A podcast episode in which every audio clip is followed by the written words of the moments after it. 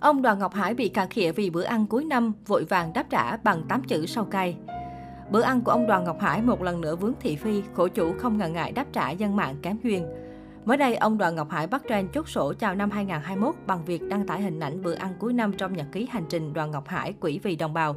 Cụ thể, ông Hải chia sẻ bàn ăn gồm những món hải sản tôm hùm tại nhà hàng sang trọng và gửi lời cảm ơn bà con trong và ngoài nước đã ủng hộ cho quỹ vì đồng bào của mình. Tưởng chừng việc ăn uống là chuyện riêng tư cá nhân, tuy nhiên bữa ăn này bất ngờ trở thành đề tài tranh cãi cà khịa của một bộ phận dân mạng kém duyên.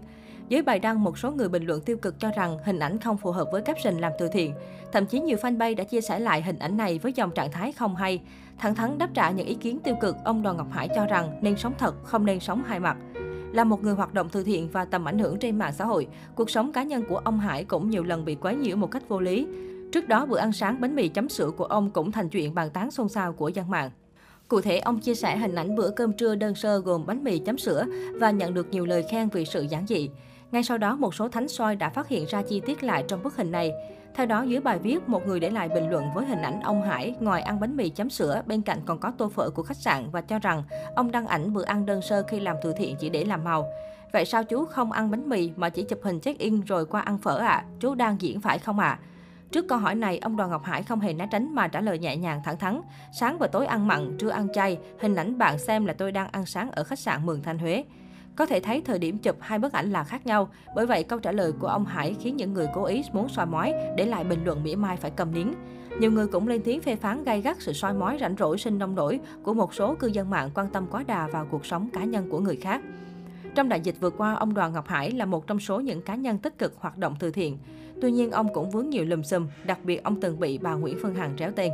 Cụ thể do tình hình dịch Covid-19 diễn biến phức tạp với nhiều ca F0 tăng cao ở thành phố Hồ Chí Minh, nên nhóm từ thiện Nhất Tâm và ông Đoàn Ngọc Hải đã đến khu du lịch Đại Nam của ông Huỳnh Uy Dũng chở oxy để giúp đỡ những hoàn cảnh khó khăn.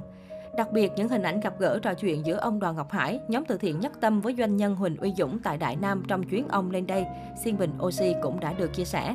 Tuy nhiên, ngay sau đó, bà Nguyễn Phương Hằng bất ngờ nêu tên ông Đoàn Ngọc Hải, tỏ ý không bằng lòng khi những hình ảnh này đã gây hiểu lầm rằng vợ chồng bà và ông Hải có mối quan hệ thân thiết.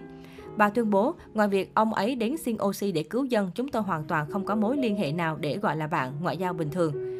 Trong một livestream của mình, bà Phương Hằng còn cấm cửa ông Đoàn Ngọc Hải, đề nghị ông không đến Đại Nam nữa.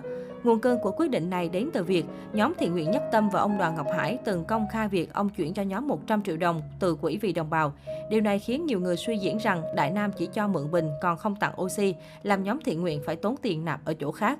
Sau những phát ngôn của bà Nguyễn Phương Hằng trên livestream, ông Đoàn Ngọc Hải cho biết mình không muốn phản biện gì về sự việc nêu trên, chỉ muốn tập trung làm công việc thiện nguyện.